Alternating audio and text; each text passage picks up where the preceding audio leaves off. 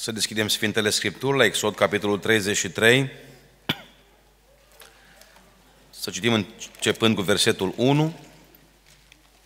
Domnul a zis lui Moise: du-te și pornește de aici cu poporul pe care l-ai scos din țara Egiptului, suie-te în țara pe care am jurat că o voi da lui Avram, lui Isaac și lui Iacov, zicând: seminței tale o voi da. Voi trimite înaintea ta un înger și voi izgoni pe cananiți, amoriți, hitiți, fereziți, heviți și ebusiți. Suie-te în țara aceasta unde curge lapte și miere, dar eu nu mă voi sui în mijlocul tău, ca să nu te prăpădesc pe drum, căci ești un popor încăpățânat. Când a auzit poporul aceste triste cuvinte, toți s-au întristat și nimeni nu și-a pus podoabele pe el. Și Domnul a zis lui Moise: spune copiilor lui Israel, voi sunteți un popor încăpățânat, numai o clipă dacă m-aș sui în mijlocul tău, te-aș prăpădi. Aruncă-ți acum podoabele de pe tine și voi vedea ce-ți voi face. Copiii lui Israel și-au scos de pe ei podoabele și-au plecat de la muntele Horeb.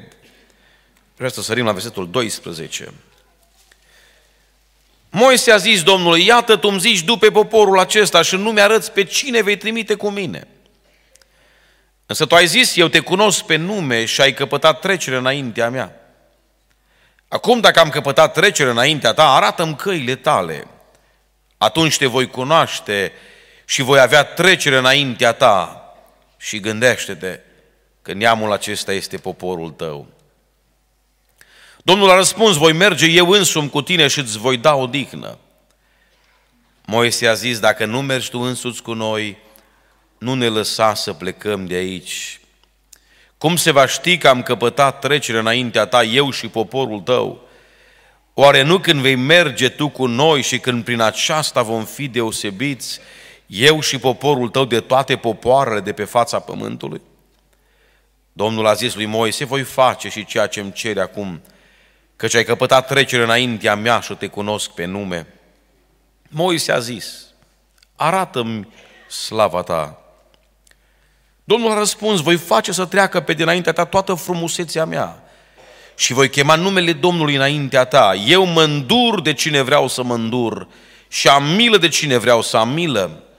Domnul a zis: fața nu vei putea să-mi o vezi, căci nu poate omul să mă vadă și să trăiască. Domnul a zis: iată un loc lângă mine, vei sta pe stâncă și când va trece slava mea te voi pune în crăpătura stâncii și te voi acoperi cu mâna mea până voi trece. Iar când îmi voi trage mâna la o parte de la tine, mă vei vedea pe dinapoi, dar fața mea nu se poate vedea. Amin. Vă invit să ocupați locurile.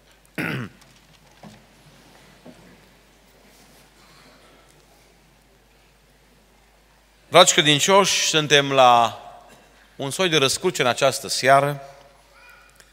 Pe de o parte îi bobotează și ar trebui să predicăm de botez.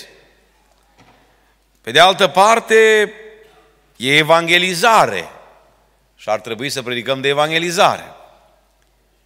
Pe de altă parte e început de an și am putea să predicăm de început de an. Nu mai știu exact, este și un pic de jale, a murit cineva drag, ar trebui să predicăm de priveghi. Ei, n-am cum să predic de toate astea patru. Așa că am ales să predic ceva de început de an. Ați spus evangelizarea într-un moment frumos, chiar la început de an. La final de an și început de an nou, întotdeauna se fac bilanțuri. Este legitim să ne punem întrebări și să intrăm în introspecție. Doamne, ce am realizat în două mii douăzeci și trei? Ce rezoluții am scris pentru două mii douăzeci și patru? V-ați pus întrebările astea? Cât rod ați adus în familie? Cât rod am adus în slujire? Cât ne-am implicat din perspectivă financiară? Suntem datori la Dumnezeu?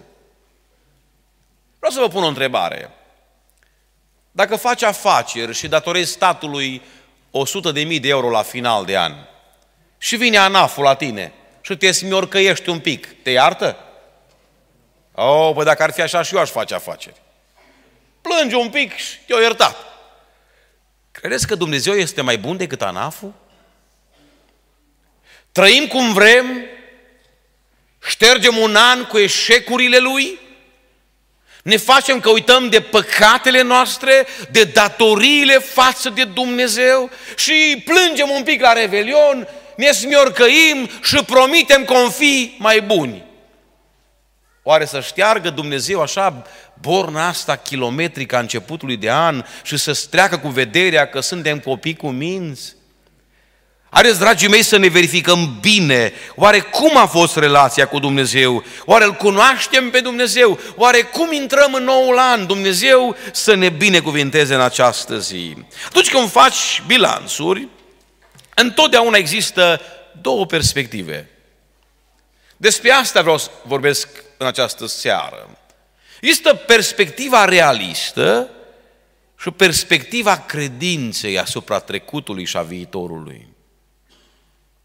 Vine Dumnezeu în acest moment, deși nu-i vorba despre un sfârșit de an, Dumnezeu la un moment dat intră și face o radiografie poporului sfânt. Și spune, Moise, ascultă-mă, am verificat poporul, l-am cercetat și am găsit următoarea situație. Și Dumnezeu, nu un om, nu păstorul dumneavoastră, nu darea de seamă, nu comitetul, Dumnezeu cu ochii lui sfinți, cel care vede în adânc, vine și face o cercetare poporului Israel. Și spune Dumnezeu așa, mă duc și în Exod treizeci și doi, și în treizeci și trei, și în treizeci și patru, aici nu sunt cronologice aceste texte, se întrepătrund. Și spune Dumnezeu așa, în Exod treizeci și doi de la șapte la zece, treizeci și trei de la unu la trei, Domnul a zis lui Moise, scoală-te și coboară-te, căci poporul tău pe care l-ai scos din țara Egiptului s-a stricat. Foarte curând s-au abătut de la calea pe care le-o poruncisem eu. Iată primul păcat. Poporul trăiește în neascultare. Dumnezeu găsește la Israel neascultare de cuvântul lui Dumnezeu. Moise, uite-i cât de repede a uitat predicile. Uite-i cât de repede s-au abătut de la juruințe, de la promisiuni, de la lacrimi, de la juruințe de început de an. Gata, îs în neascultare, au uitat, s-au abătut. Ce se întâmplă când intri, când intri în neascultare? Păi când n-ai pe Dumnezeu ca stăpân, vine alt stăpân, spune, s-au abătut de la poruncile mele, au făcut un vițel turnat, s-au închinat până la pământ înaintea lui, i-au adus jerfe și au zis, Israele, iată Dumnezeul tău care te-a scos din țara Egiptului. Cum se numește păcatul ăsta? Idolatrie. Unde nu domnește Hristos, domnește altcineva. Noi nu putem să fim independenți de suverani spirituali, ori suntem ai lui Dumnezeu, ori suntem ai diavolului. Iată oamenii ăștia, părăsind cuvântul, ajung la idolatrie. Poporul lui Dumnezeu care avea legea ajunge să se închine ca niște păgâni în fața unui vițel turnat de aur. Continuă cuvântul și spune acolo, văd că poporul acesta este un popor încăpățânat. Încă un păcat. Face Dumnezeu bilanțul, neascultători, idolatri și iată culmea, și încăpățânați. Parcă văd pe Dumnezeu zicând, mă, și le-am spus. Ce înseamnă încăpățânare?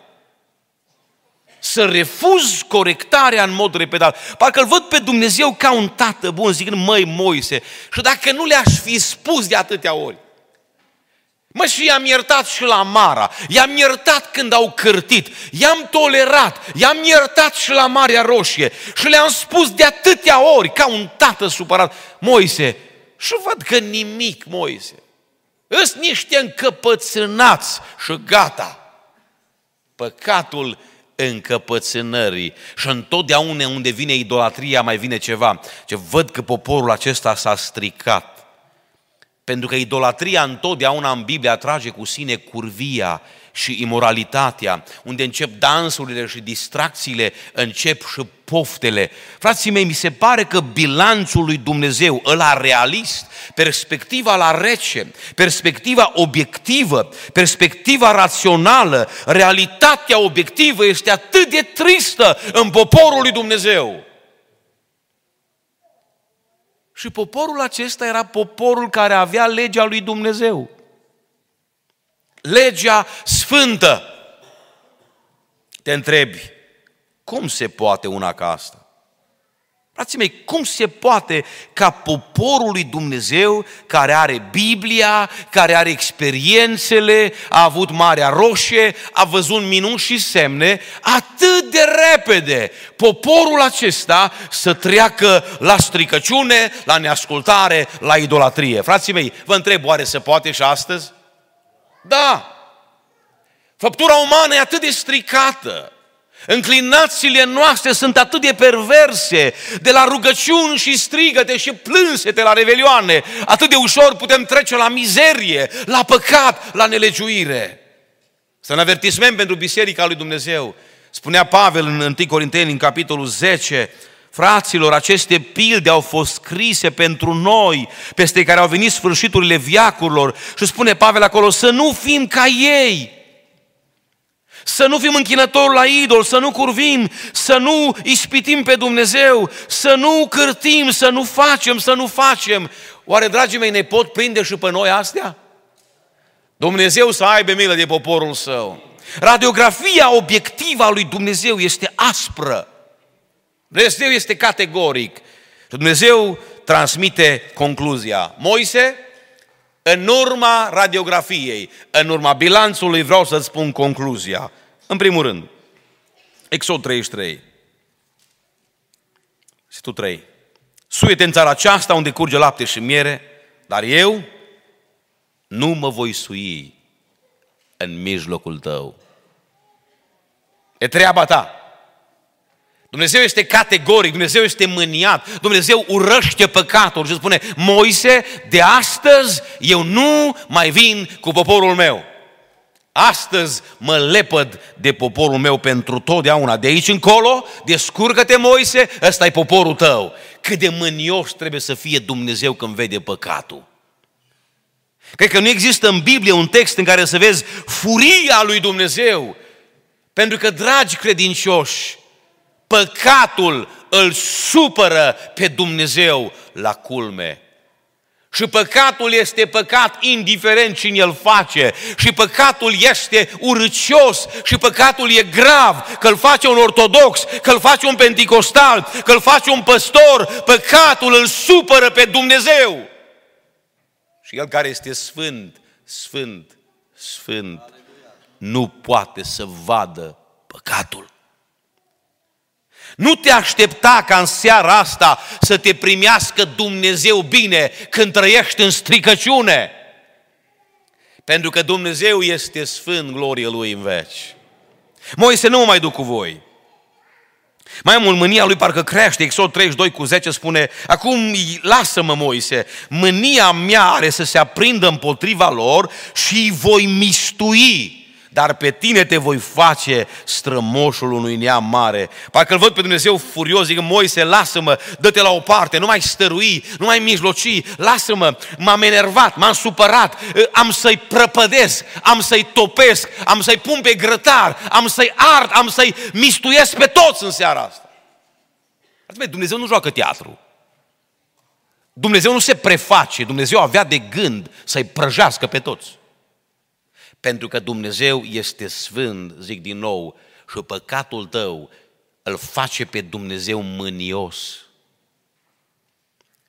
Și poate că cea mai tristă decizie, dacă te înfiori, ți se ridică părul în cap, spune Dumnezeu acolo în Exod treizeci și doi cu șapte, primul verset recitesc, Moise, scoală-te, coboară-te, căci poporul tău pe care l-ai scos din țara Egiptului s-a stricat.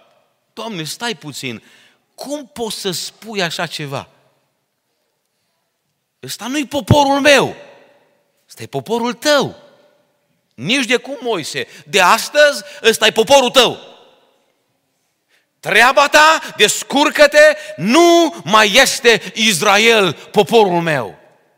Vă dați seama cât de supărat e Dumnezeu încât renunță la poporul lui și spune: eu de astăzi nu mă mai identific cu acest popor. Și bineînțeles că vine Moise în tabără și transmite următorul mesaj. Spune cuvântul Domnului că s-a apropiat de tabără, a văzut vițelul, Exod treizeci și doi cu nouăsprezece, a văzut jocurile, s-a aprins de mânie, a aruncat tablele din mână, le-a sfărâmat de piciorul muntelui, a luat vițelul pe care îl făcuseră ei, l-au ars în foc, l-a prefăcut în cenușă, a presărat cenușa pe fața apei și a dat-o copiilor lui Israel să o bea. Ce gesturi excentrice! Pentru că prorocul lui Dumnezeu nu vine să transmită doar mesajul lui Dumnezeu. Frații mei, prorocul lui Dumnezeu transmite starea de spirit a lui Dumnezeu. Uneori vin prorocii așa ca de tunet în adunare și uh, vocea așa năvăl, năvălitoare și aspră și prorocii strigă tare și unii zic: bă, ce-i cu ăsta? Ce urlă așa? Dar ce nu poate să vorbească mai încet? Sau ce predică ăsta cu atâta nerv, cu atâta mânie? Frații mei, robii lui Dumnezeu nu doar transmit mesajul lui Dumnezeu. Profeții transmit starea lui Dumnezeu. Ei emulează starea de spirit a lui Dumnezeu. Ei se aprind de mânie, pentru că Dumnezeu este mânios. Robii lui pot să fie mânioși. Asta e expresia pe care o folosește Dumnezeu. Moise s-a aprins de... Dar de unde s-a aprins? Întocmai ca un lemn care se atinge de tăciune, Moise se aprinde de la mânia lui Dumnezeu. Era o mânie sfântă, era o mânie legitimă. Și Moise, în mânia lui, transmite starea lui Dumnezeu de spirit. Ia tablele și dă cu ele de pământ. Vă dați seama cum aș trânti eu cu Biblia asta în seara asta. Ați spune că-s nebun. Moise nu mai ține cont de nimic. Oameni buni, asta înseamnă legea pentru voi și dă cu ea de pământ. Asta înseamnă cuvântul lui Dumnezeu pentru tine, popor al lui Dumnezeu. În prima zi după lege te-ai apucat de viței, de stricăciune, de curvie, de idolatrie. Și da, Dumnezeu este mânios. Și apa și cenușa în textul acesta este simbolul mesajului profetic de mânie, de damnare, de mustrare. Și, dragii mei, dacă suntem sinceri cu noi, poporul lui Dumnezeu merită la meniu apă și cenușă cât încape. Amin? Pentru că apa și cenușa în textul acesta sunt simbolul pocăinței, al amărăciunii. Păcatul ar trebui să te întristeze, păcatul ar trebui să-ți aducă rușine, păcatul ar trebui să te doară. Și vine Moise și comunică această stare. Oameni buni, Dumnezeu e supărat, smeriți-vă, pocăiți-vă, căiți-vă, apă și cenușă. Că dacă nu, ne topește Dumnezeu pe noi, o zis el. Mai bine topim vițelul, mai bine bem apă și cenușă, ne căim, ne zdrobim, dăm jos podoabele, poate că Dumnezeu se va îndura de noi. Și în seara aceasta, un raport realist ar putea să însemne o predică de tipul apă și cenușă. Doar introducerea e cu apă și cenușă, stați liniștiți, că n-am de gând să vă dau la meniu apă și cenușă. Dar nu e așa că am merita?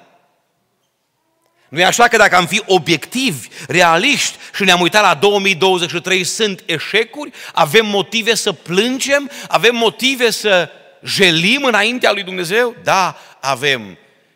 Când se uită Dumnezeul cel Sfânt, Sfânt, Sfânt, cu ochii ca para focului la viața ta și la viața mea, avem motive să tremurăm, oameni buni. Avem motive să plângem și să ne doară, pentru că în viața noastră este păcat. Și vreau să vă întreb, cele patru păcate din text, cum stăm cu neascultarea? Oare să fie și la noi? Ce ziceți, frați de la Dobric? Dacă vine Dumnezeu și face o evaluare a ascultării, nu e așa că există neascultare de Dumnezeu, de Biblie, neascultare de părinți? Neascultare de robii Domnului, de biserică. O, câtă neascultare! Nu-i așa, dragii mei, că dacă se uită Dumnezeu la noi, găsește idolatrie? Nu idolatria vițeilor, nu idolatria, știu eu, a Fecioarei Maria, aici ne-am păzit, slavă Domnului, dar cum rămâne cu iubirea de bani? Aia ce-i? Idolatrie, nu?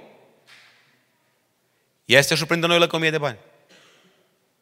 Idolatria plăcerilor, idolatria TikTok-ului, idolatria sportului, idolatria, știu eu, a plăcerilor, a hainelor, a modei. Oare nu este și pe la noi idolatrie? N-am avea motive să ne fie frică, cum zicea Dumnezeu, dacă mă cobor la voi, mai bine nu mă cobor, că vă prăpădesc, spunea el poporul Israel. Frații mei, avem un Dumnezeu sfânt și Dumnezeu urăște idolatria, chiar dacă se numește idolatria euro, idolatria sport, idolatria trupului, idolatria plăcerii, idolatria pornografiei, idolatria este idolatrie și Dumnezeu urăște idolatria. Oare cum stăm cu încăpățânarea? Oare stăm mai bine ca ei? Mă gândeam la biserica noastră, cred că voi sunteți un pic mai bisericoși decât noi. În două mii douăzeci și trei, dragii mei, am făcut o socoteală, au fost peste două sute de predici în biserică la noi. Cred că la voi îți dau o sută cincizeci. Ne-a vorbit Dumnezeu în două mii douăzeci și trei. Oameni buni, de atâtea ori ne-a vorbit Dumnezeu. Atunci, întrebarea legitimă este, de ce mai este păcat? Parcă l-aud pe Dumnezeu supărat. Și ți-am spus, popor de la Dobric, și ți-am spus, dar ești încăpățânat. Am avut sute de prorocii în biserică la noi, sute, le pot număra, înregistrate pe telefoane, strigă Duhul Sfânt de ani de zile, unitate, unitate, dragoste, pocăință. Lăsați lumea, lăsați banii, lăsați afacerile, căutați-mă pe mine. Și biserica lui Dumnezeu e tot așa. Oare nu s-ar putea lipi și pe fruntea ta titlul ăsta de încăpățânat? O, Doamne, îți mulțumim că ne-ai vorbit de atâtea ori. Suntem conștienți că Dumnezeu ne vorbește iar și iar și iar? O, Doamne, trezește-ți poporul. Dumnezeu să ne binecuvinteze. Dumnezeu să se îndure de noi toți. Iată că și pentru noi bilanțul nu stă foarte bine. Am avut parte de har, am avut parte de botezuri cu Duhul Sfânt și mă gândesc și la asta, Doamne, niciodată. Parcă atunci când păcatul e mai mare, criza e mai mare, Dumnezeu e mai bun. Niciodată, spuneam bisericii, niciodată, de când slujesc eu, n-am avut parte de atâtea botezuri cu Duhul Sfânt ca în două mii douăzeci și trei. Dumnezeu este bun, Dumnezeu este îndurător și culmea, ăștia botezați cu Duhul Sfânt, o parte s-au dus. Îi devină Dumnezeu? N-a făcut Dumnezeu destul pentru noi? O, binecuvântat să fie numele. Dumnezeu iubește biserica Lui, Dumnezeu are milă, însă, din păcate, raportul realist asupra anului două mii douăzeci și trei poate să însemne amărăciune, apă, cenușă, durere. Sunt printre noi divorțuri, sunt printre noi păcate grele, sunt familii dezbinate, vin chiar acum de la o familie distrusă și îmi vine să plâng când mă gândesc cât de ușor oamenii alunecă din legământ, din biserică, înspre lume și spre stricăciune. Mă rog ca Dumnezeu să-și trezească biserica. Dumnezeu să ne binecuvinteze. Dragii mei, spune cuvântul că poporul a primit mesajul, foarte important. Cuvântul spune, când a auzit poporul aceste triste cuvinte, toți s-au întristat și nimeni nu și-a pus podoabele pe el. Starea asta o vrea Dumnezeu și la Dobric. Să ne zmerim, să ne proșternem, și să recunoaștem că înaintea lui Dumnezeu suntem vinovați. două mii douăzeci și trei nu înseamnă un mare succes din perspectiva faptelor, dar să ne încredem în bunătatea lui Dumnezeu, care s-ar putea să ne mai ierte odată. De două mii de ani Dumnezeu lasă ani de îndurare peste biserică. A strigat Iisus în Nazaret că intră anul de îndurare pe rol. Și iată că și două mii douăzeci și trei a fost un an de îndurare, slăvit să fie Domnul. Și nădăjduim că două mii douăzeci și patru va fi iarăși un an de îndurare pentru Biserica lui Dumnezeu. Pentru că Dumnezeu este bun. Însă vreau să vin acum la perspectiva credinței. Dragii mei, intră în scenă acum Moise mijlocitorul. Vreau să vă spun din start că nu există nicio slujbă mai înaltă decât slujba de mijlocire. Mijlocitorul este mai mult decât un proroc. E deasupra păstorului, e deasupra oricărei slujbe din biserică. Mijlocitorul este omul care are acces la Dumnezeu. Mijlocitorul e cel care stă în prezența lui Dumnezeu, omul care miroase a Dumnezeu, omul care vede slava lui Dumnezeu, omul care atunci când se coboară de acolo, din Sfânta Sfintelor, îi strălucește fața. O, Doamne, ridică mijlocitor la Dobric. Și vine Moise mijlocitorul și spune, Doamne, stai un pic. Înainte să-i prăjești, înainte să-i trăznești, lasă-mă, te rog, să-ți prezint o altă perspectivă. Perspectiva credinței, pentru că omul lui Dumnezeu vorbește mânat de un duh de credință. Spuneam, n-am văzut nicăieri în Biblie o elevare mai înaltă a umanității. Eu n-am găsit nicăieri în Biblie să-și permită un muritor să-i spună lui Dumnezeu, Doamne, stai un pic, ascultă-mă pe mine, am o idee mai bună, te rog, oprește-te din mânia ta, nu-i topi, lasă-mă să-ți spun, e adevărat, merită, dar lasă-mă să-ți spun ceva. Omul să intre la taclale cu Dumnezeu, omul cu Dumnezeu să stabilească în dialog soarta unui popor?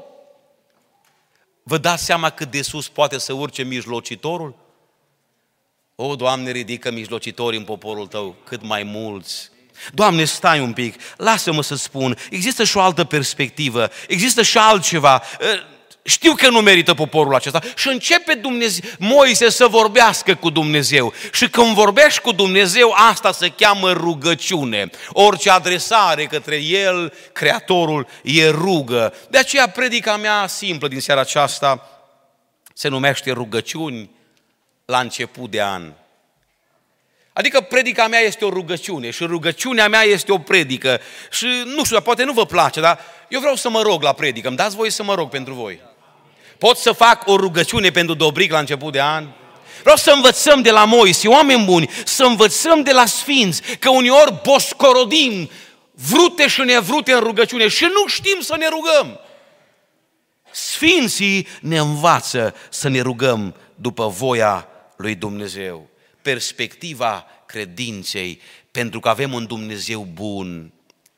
Pentru că Moise știa cine e Dumnezeul pe care îl slujește. Pentru că Moise știa că Dumnezeu este îndelung răbdător, este îndurător, este milostiv și s-ar putea în urma rugăciunii să ierte poporul. Și bine o crezut Moise. Dragii mei, cât de bine îl cunoaștem noi pe Dumnezeu. Legat de perspectiva asta credinței, vreau să vă spun o întâmplare. Cunosc un frate foarte în vârstă, fratele Ghinescu de la Caransebeș, un om plin de duh. Când l-am văzut prima oară, mi s-a părut puțin ciudat. Și îi ciudat. De când s-a pocăit, toate zilele vieții lui au fost zile de post. S-a hotărât că atât cât trebuie și Domnul de viață, să nu fie nicio zi fără post. Și de douăzeci treizeci de ani de când e pocăit, el postește în fiecare zi. E uscat ca o scrija de pită. La predică e plin de viață, sare ca popcorn, nu-i așa? Plin de duh, predică de vindecare, Domnul l-a vindecat. Nu crede în doctor, e un pic excentric. Și numai de vindecare, și numai de puterea lui Dumnezeu. Și se roagă, și postește. Și când vin frații, predică câte două ore. La el nu merge cu jumătate de oră. Și într-o zi predică fratele Ghinescu într-o adunare despre vindecare. Că Dumnezeu vindecă, că Dumnezeu are putere, că Dumnezeu l-a vindecat și pe el. Un mesaj de credință. După el, se ridică un slujitor tânăr așa ca mine, cu multă teologie și cu multă rațiune, și zice ăsta, stați, fraților, că nu-i chiar așa. Mă, fratele Ghinescu, zice el că Domnul vindecă. E adevărat, mai vindecă, dar stați că realitatea, zice el, e alta. Uite câți oameni mor de cancer. Realitatea în sus, realitatea în jos. Păi să vezi, fraților, câți avem necazuri și mor păstorii de cancer. Și, frații mei, realitatea e că e multă boală și mai rar vindecă Domnul. Și o nenorocit poporul numai cu realitatea. Mă, fratele Ghinescu nu s-a putut abține. S-a ridicat după predica tânărului și-o zis: fraților, vreau să zic ceva. Și acolo pe față l-a operat, tinere, zice: realitatea o știm toți. Se vede. Dacă nu ai acces la suprarealitate, adică la realitatea credinței, taci și stai jos. Și în veac să nu mai predici. Și zicea bătrânul: tinere, îți aduce aminte de cele zece iscoade? Ori zis realitatea? Da. Fraților, n-avem nicio șansă. Ăștia-s puternici, ăștia-s uriași. Așa era. Pentru că omenește nu se putea cuceri Canaanul. Realitatea. Dar zicea bătrânul: cu realitatea ăștia zece au nenorocit poporul lui Dumnezeu. Pentru că cine se urcă la amvon trebuie să vorbească mânat de un alt duh. Ca și Iosua și Caleb, mânați de Duhul credinței. Problemele sunt mari, istoria este la cumpănă, dar avem un Dumnezeu puternic.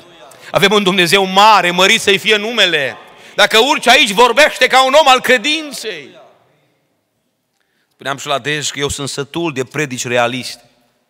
Atâția predicatori se urcă la amvoane și ne omoară cu realitatea, cu nostalgiile. Fraților, unde e pocăința de altă dată? Nu mai e nimic, dau cu stingătorul pe biserică, tinerii n-au nicio șansă, frezați ăștia, merg în iad, îs prea vopsâți, îs prea nu știu cum, nu mai este nimic.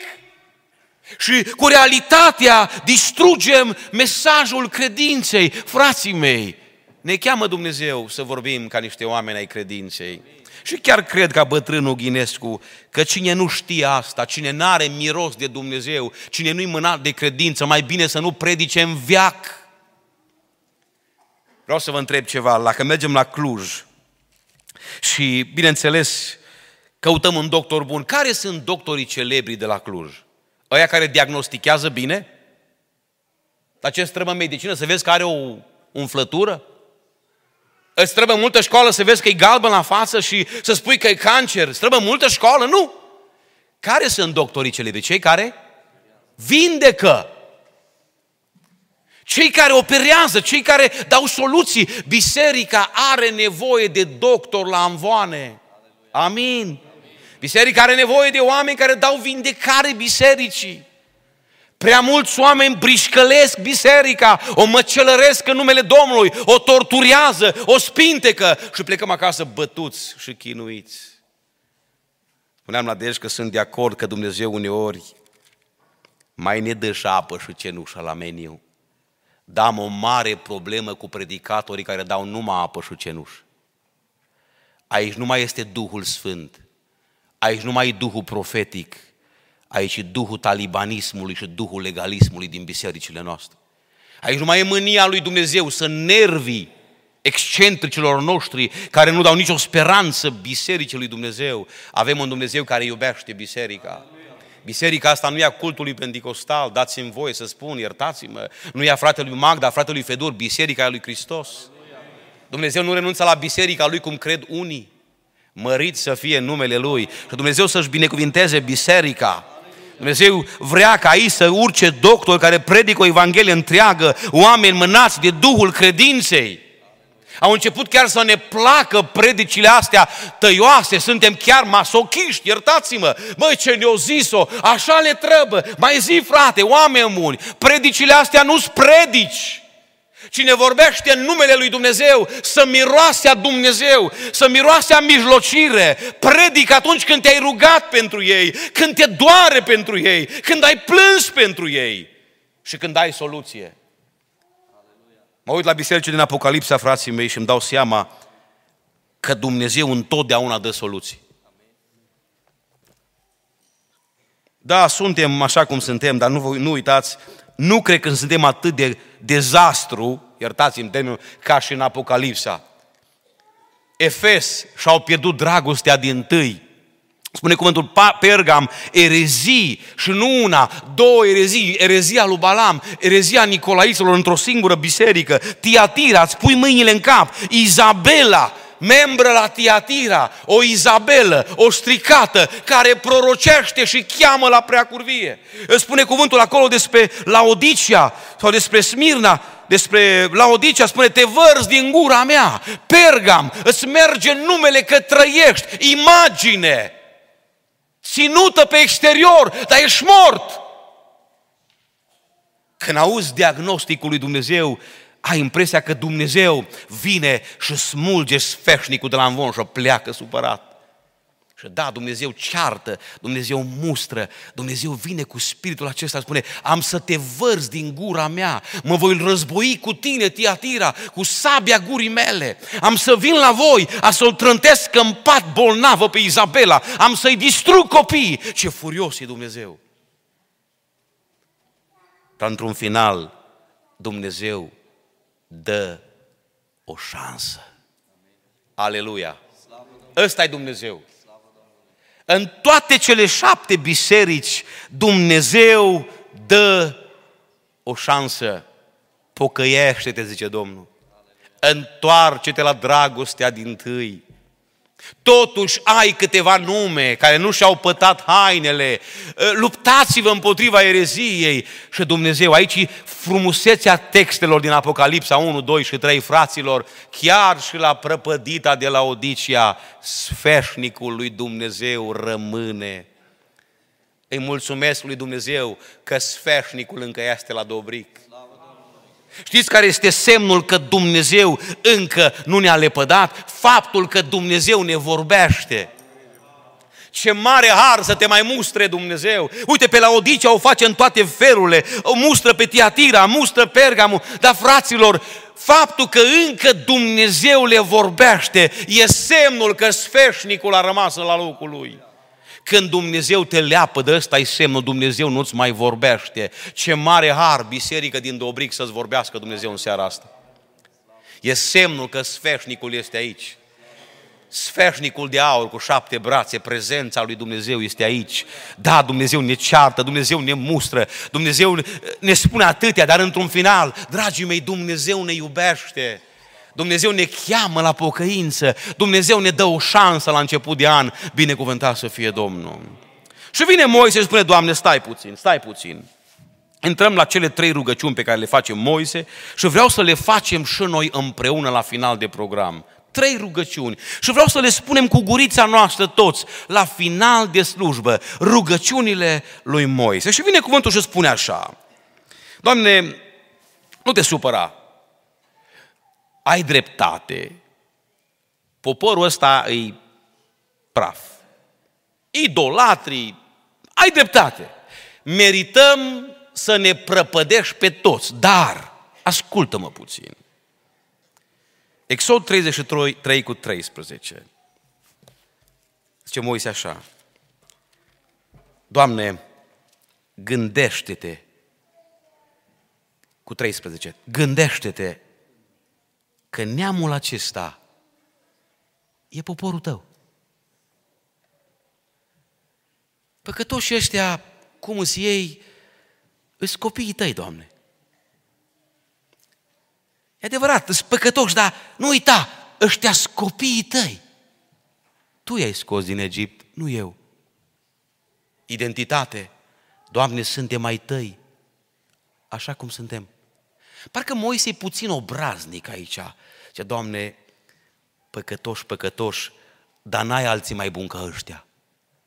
Ăștia-s. Ăștia suntem.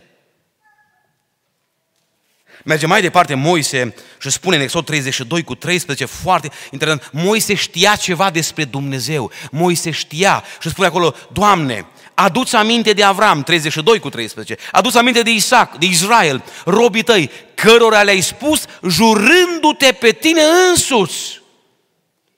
Doamne, stai un pic, e adevărat că au păcătuit, merităm moartea, dar nu uita, noi avem un legământ cu tine. Pentru că Moise știa că Dumnezeu funcționează bazat pe legământ. Relația ta și relația mea cu Dumnezeu are la bază legământul. Că sunt mulți care spun, mă, eu iubesc pe Dumnezeu, dar neapărat să mă botez? Păi oricum și ăsta, pocăitul din sat de la noi, care e botezat, nu-i mult mai moral decât mine. Între păcătosul ăla și tine este o mare diferență. Păcătosul ăla are legământ. Și Dumnezeu relaționează cu el bazat pe un legământ, tu n-ai nimic. E ca și cum îi spune unei fete că o iubești, dar nu vrei să te măriți cu ea. Apă de ploaie. Când semnezi la primărie, atunci poți vorbi de dragoste. Așa e și cu Dumnezeu. Dacă sunteți aici oameni fără legământ, astăzi ne îndeamnă cuvântul să ne grăbim să facem legământul. Amin. Pentru că Dumnezeu, în momente de criză, când chiar meritau să fie prăpădiți de Dumnezeu, și-a adus aminte Dumnezeu că poporul ăsta are un legământ. Și Dumnezeu s-a jurat pe sine că va fi cu ei. Și merge Moise mai departe, parcă încearcă să manipuleze, îi cam îndrăznesc, spune Doamne, treizeci și doi cu doisprezece, cum vedem mai sus. Pentru ce să zic că egiptenii spre nenorocirea lor i-a scos ca să-i omoare printre munți, ca să-i șteargă de pe fața pământului? Adică zice Moise, Doamne, stai un pic. Vrei să zic că egiptenii că n-ai fost în stare? Până la urmă, Doamne, este vorba de imaginea ta. Vor spune dușmanii că n-ai fost în stare să-i duci la destinație. Cât de convingător este Moise. Iată această autostradă cu două sensuri a mijlocirii. Vii de la Dumnezeu la popor cu mesaj aspru, dar de la popor spre Dumnezeu pe celălalt sens. Tu, proroc al lui Dumnezeu, mijlocitor chemat, ești dator să te duci cu mijlocire, cu rugăciune, cu căință. Și Dumnezeu îl primește pe Moise. Și ascultați prima rugăciune, o rugăciune genială. O rugăciune care nu se poate una mai frumoasă la început de an. Și zice Moise, Doamne, în capitolul treizeci și trei, versetul cincisprezece, vă rog să o postați. Moise a zis, dacă nu mergi tu însuți cu noi, nu ne lăsa să plecăm de aici. Biserica din Dobric, te întreb, nu vrei să zicem amin la rugăciunea asta? Amin. Doamne, suntem vinovați, dar te rugăm frumos. Aleluia. Vino cu noi. Aleluia. Vino cu noi în două mii douăzeci și patru. Aleluia. Pășește cu noi de mână. Moise-i dispera, Doamne, fără tine, noi nu plecăm de aici. Zice Moise, Doamne, mai bine să murim toți aici. Dacă nu vii tu, nu îngeri, nu Moise, nu păstor, nu, dacă nu vii tu, mai bine să facem toți infart și să murim pe loc. Și spune Moise ceva frumos aici, Doamne, oare nu prin aceasta suntem deosebiți între popoare? Oare nu asta ne face deosebiți în lume, că avem cu noi prezența ta? Doamne, suntem un popor de sclavi, suntem un popor de sărăntoci, analfabeți toți, nu știm carte, nu avem nimic, nu avem doctoranți, nu avem nimic. Tot ce avem, Doamne, tot ce avem e prezența ta. Prin prezența ta suntem speciali, suntem deosebiți în lume de toate popoarele, că tu ești cu noi. Doamne, vrei să ne iei comoara asta? Dacă nu vii tu însuți cu noi, nu ne lăsa să plecăm de aici. Haideți să facem și noi rugăciunea aceasta. Doamne, nu vrem două mii douăzeci și patru fără tine. Amin? Amin. Nu vrem viitor fără Dumnezeu. Nu vrem nicio zi fără Domnul Iisus Hristos alături de noi. Nu-i așa, frații mei, că asta ne face deosebiți? Ce avem noi special în lumea asta? Frați din Dobric, ce, ce somități au ieșit din Dobric? Iertați-mă. Aveți doctoranți? doctori, cosmonauți, milionari. Nu e așa că nu excelăm în nimic? Că nu ne deosebim prin averi, prin școli? Stați să știți că nici la Dej n-avem doctori. Nu suntem nici cei mai frumoși, nici cei mai deștepți. Audă pe la școală că ai noștri copii nu sunt cei mai cuminți. Dacă mai intri pe la oamenii de afaceri, nu suntem cei mai morali.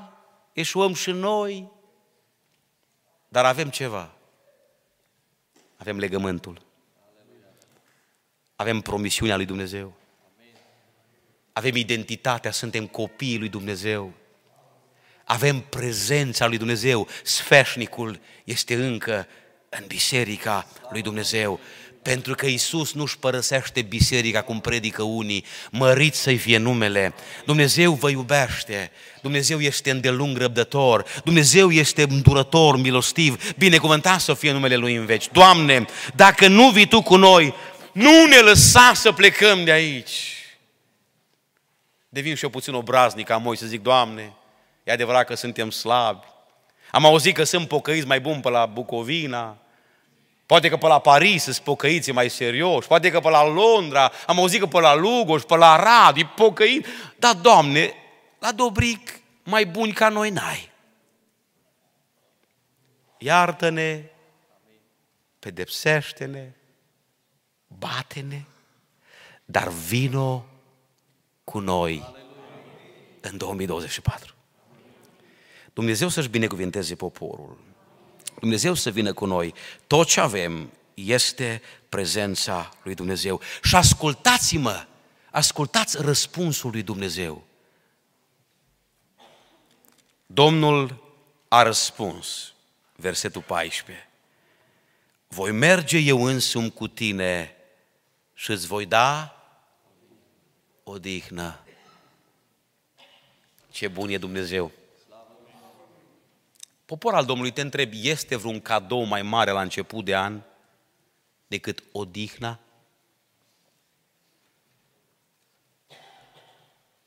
Când Iisus este cu tine în casa ta, în casa ta este odihna sabatică.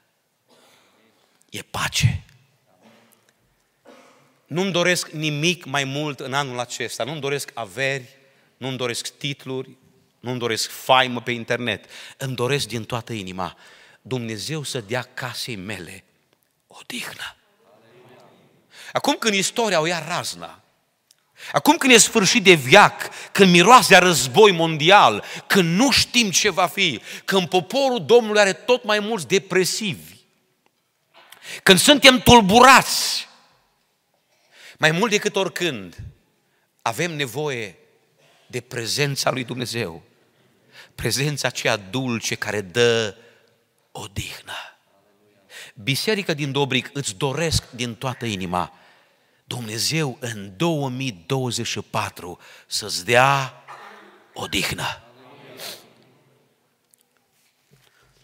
Completează Dumnezeu. Am să fac și ceea ce îmi cere acum. Ai căpătat trecere înaintea mea.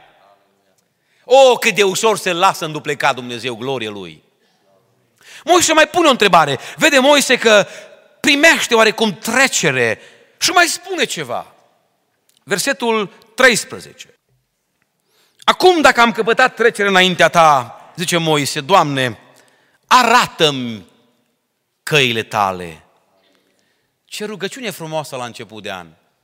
Doamne, arată-ne căile tale. Slăvit să fie Domnul.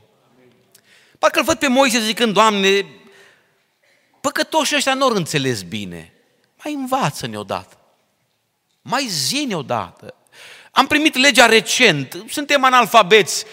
E adevărat, am păcătuit, știam, dar n-am știut destul. Poate n-am știut bine. Doamne, mai învață-ne legea Ta. Mai învață-ne poruncile Tale. Avem nevoie de învățătură. E adevărat că am avut două sute cincizeci de predici la Dobric anul ăsta. Dar rugăm pe Dumnezeu să ne mai dea încă două sute cincizeci. Amin? Ne rugăm ca Dumnezeu să binecuvinteze predicatorii care vă vizitează. Dumnezeu să trimită predicatori însuflați de Duhul Sfânt. Ne rugăm pentru predicatorii de la Dobric, Domnul să-i binecuvinteze. Să dea Dumnezeu cunoștință de El. El știe, Moise știe ceva. Dacă mă înveți căile tale, te voi cunoaște și voi avea trecere înaintea ta. Moise știe, Doamne, când nu e cunoștință de Dumnezeu, când nu cunoaștem legea, păcătuim. Oare nu asta ne învață frumosul Psalm o sută nouăsprezece? Strâng cuvântul tău în inima mea ca să nu păcătuiesc. Păcătuiești, popor al lui Dumnezeu, pentru că nu-i cunoști legile. Când îi cunoști cuvântul, vine în inimă teama de Dumnezeu. Când cunoști Scripturile, vine frica de Domnul și nu păcătuiești. De aia ne cheamă Dumnezeu în două mii douăzeci și patru să strângem mai mult cuvântul în inima noastră. Amin? Cum își va ținea tânărul curată cărarea? Îndreptându-se după cuvântul tău. Dragii mei, haideți să ne hotărâm mai mult. Să citim cartea asta. Nu vreți să o citim și în două mii douăzeci și patru? Suntem un popor deosebit nu doar pentru că avem prezența Domnului. Suntem un popor deosebit pentru că avem o carte deosebită. Mărit să fie Domnul! Cartea asta a ajuns și la noi în limba română. Aleluia! Alții nu o au. Iubiți-o, mâncați-o, hrăniți-vă cu ea, umpleți-vă sufletul și mintea cu ea. Cartea asta e mai presus decât orice enciclopedie. E superioară oricor emisiuni televizate de la știință și de la... E superioară doctoratelor. E înțelepciunea lui Dumnezeu. E toată înțelepciunea lui Dumnezeu. Aici este înțelepciunea superioară a Dumnezeului nostru. E deasupra științei, a medicinei, a religiilor. Este cartea care ne face deosebiți. Suntem deosebiți pentru că avem o carte deosebită. Și da, Dumnezeu ne promite că ne va învăța căile Lui. Popor al Domnului, avem nevoie să cunoaștem legea lui Dumnezeu. Nu există un proiect mai înălțător pentru anul în care ai intrat biserică decât să studiezi mai mult cuvântul lui Dumnezeu. Îmi doresc ca Domnul să pună în noi setea asta. Setea care era în Moise, dar Moise cunoștea legea, că el o scris-o. Nu mă refer la table, ci la restul. El o scris-o, a cunoscut-o și totul spune, Doamne, mai învață-mă, mai învață-ne, mai descopere-te, Doamne. Și Dumnezeu să ne dea minți receptive la predică. Să punem la inimă cuvântul lui Dumnezeu. Ori de câte ori se predică aici. Vă întreb, oare e nevoie de mai multe predici pentru a ne pocăi? Ne-am putea pocăi după o predică simplă ca asta? Știm suficient ca să ne pocăim? Categoric da. O, dacă am ascultat cuvântul lui Dumnezeu. Domnul să ne trezească. Este a treia predică de evangelizare. Sunt convins că ați avut predici bune. Și urmează, cred că, încă una. A rămas Dumnezeu dator? Pleacă cineva nelămurit? O, Doamne, naște în noi pocăința. Amin. Ultima rugăciune. Că Moise, Doamne, iartă-mă, mai îndrăznesc odată. A văzut că Domnul l-a primit cu prima, l-a primit cu a doua, mai vreau să fac o rugăciune, Doamne. Și zice Moise așa, Doamne, arată-mi slava Ta.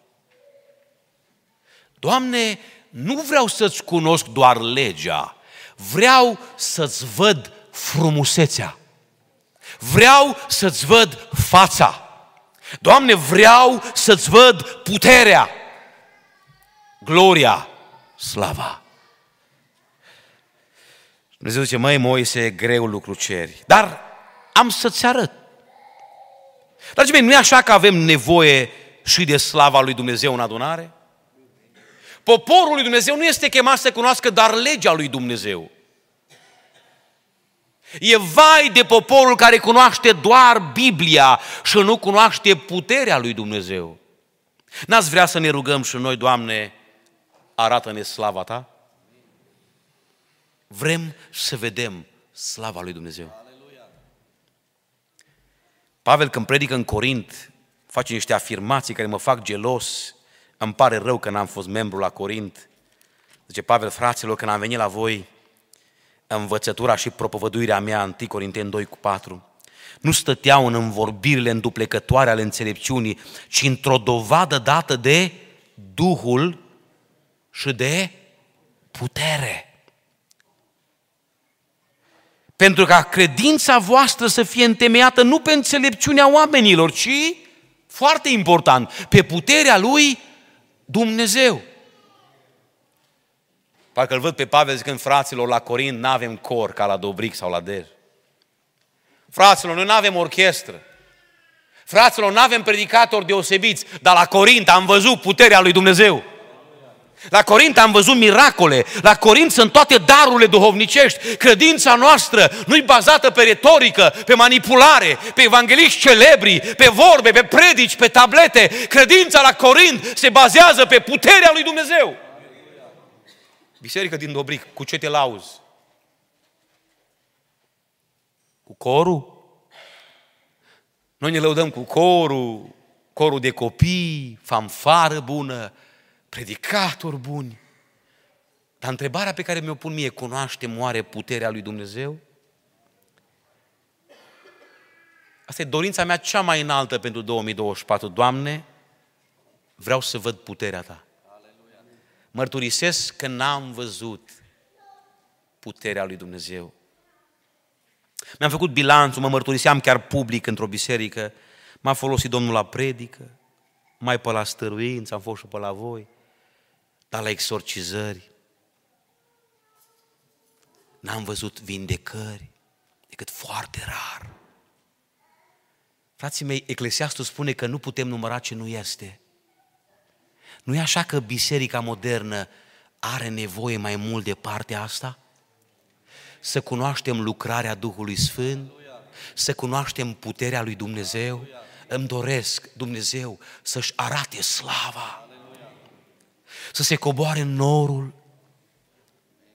să nu ne mai lăudăm cu înțelepciunea oamenilor, cu organizarea, cu clădirile, ci să spunem ca Pavel, fraților la Corint, toată baza e în puterea lui Dumnezeu pe care am văzut-o, am pipăit-o. Dumnezeu e real, Dumnezeu a vindecat la noi, Dumnezeu a eliberat la noi, Dumnezeu a făcut minuni și semne la noi. Biserică din Dobric, n-ai vrea să vezi puterea lui Dumnezeu? O, Doamne, arată-ne slava Ta, arată-ne puterea Ta. Vrem să Te cunoaștem, vrem să Te vedem. Și Dumnezeu în bunătatea Lui mai zice încă o dată, am să-ți arăt frumusețea mea. Stai pe stâncă și am să-ți arăt splendoarea dumnezeirii. Când citești aici te cuprind fiorii. Muritorul să-L privească pe Dumnezeu pe dinapoi. Și când intri în prezența Lui, când îi vezi frumusețea, te molipsești de frumusețea Lui. Când Moise se coboară de pe munte, îi strălucește fața. Pentru că atunci când stai în prezența lui Dumnezeu, te molipsești de frumusețea lui Dumnezeu.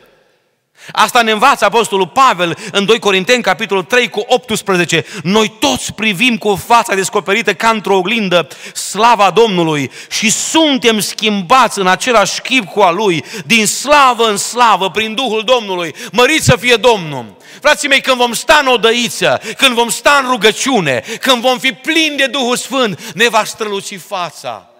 Uitându-ne la frumusețea Lui, vom fi și noi mai frumoși. Ne va străluci chipul la servici, va străluci fața la birou, va străluci fața pe stradă, vor străluci pocăiții și vor arăta ca și Dumnezeu. Uitându-ne la El, ne schimbăm, ne transformăm în același chip cu al Lui, din slavă în slavă. O, Doamne, mai arată-ne slava Ta. Vreau să închei. Dacă vei uita rugăciunile acestea, te rog să nu uiți concluzia lui Dumnezeu. Concluzia lui Dumnezeu este superbă. Auziți cum răspunde Dumnezeu lui Moise și am să închei. Spune cuvântul aici în Exod treizeci și trei, versetul douăzeci și unu. Vreau să-l postăm, să rămână ca un motou, ca un mesaj profetic pentru poporul Domnului la început de an. Rugăciuni la final de an. Dar rugăciunile astea au un răspuns. Dumnezeu îi spune lui Moise: Moise, vrei să-mi cunoști legile? Vrei să vin cu voi? Vrei să vezi slava mea? Iată un loc lângă mine. Aleluia! Popor al Domnului, vrei să vezi puterea Domnului? Stai lângă El. Parcă văd aici imaginea unei fetițe într-un parc înconjurat cu câini și fetița tremură de frică și spune: tati, mi-e frică. Și tăticul îi spune blând: fato, nu-ți fie teamă, stai lângă mine. Tata-i cu tine. Întotdeauna la anul nou am frică de viitor. În biserici există și o isterie apocaliptică cu lucrări prevestitoare de rău, de tragedii. Nu știu, am, am emoții, mă strânge în spate. Oare ce va fi două mii douăzeci și patru? Ba chiar unii proroci în numele Domnului spun ce va fi, alții poate din îndrăzneală, nu știu. Unii păstori dau previziuni profetice pentru anul care urmează. Eu n-am astfel de veleități, popor al Domnului. N-am de la Dumnezeu nimic despre două mii douăzeci și patru. Dar pot să-ți spun ceva profetic în numele lui Dumnezeu. Lângă Dumnezeu este bine. Aleluia. Stai lângă mine. Vrei să fie bine în două mii douăzeci și patru? Rămâi lângă Dumnezeu. Poate va veni război, poate va veni foamete, nu știu. Dar, dragii mei, știu sigur că este loc lângă Dumnezeu întotdeauna. Când vine o personalitate, vrem toți să fim lângă ea, să ne facem poze. Iată Dumnezeul Dumnezeilor, Stăpânul Universului te invită în două mii douăzeci și patru pe tine, un muritor amărât, și îți spune: ai loc lângă mine. Închei dorindu-vă un an binecuvântat, dorindu-vă să rămâneți lângă Dumnezeu. Lângă Dumnezeu este bine. Cu Dumnezeu în două mii douăzeci și patru va fi bine. Haideți să ne ridicăm în picioare. Dacă Daniel are vreo cântare frumoasă, m-aș bucura să putem cânta cu toată biserica, la fel de frumoasă ca primele două care mi-au ajuns până în inimă. Frații mei, să-L rugăm pe Dumnezeu: Doamne, vino cu noi. Mijlociți pentru copiii voștri, plângeți, jeliți-vă, cereți-vă iertare și îndrăzniți prin credință. Dumnezeu este bun. Cereți să vă ierte, să vă binecuvinteze. Cereți să vină cu noi și anul acesta. Dacă nu vii Tu cu noi, Doamne, nu ne lăsa să plecăm de aici. Doamne, mai lasă sfeșnicul. Mai lasă sfeșnicul la Dobric. Avem nevoie de prezența Ta. Vino cu noi, lângă Tine e bine. Haideți să cântăm cu Daniel și apoi să ne rugăm în comun, să-i spunem Domnului toate rugăciunile astea. Slăvit să fie numele Domnului.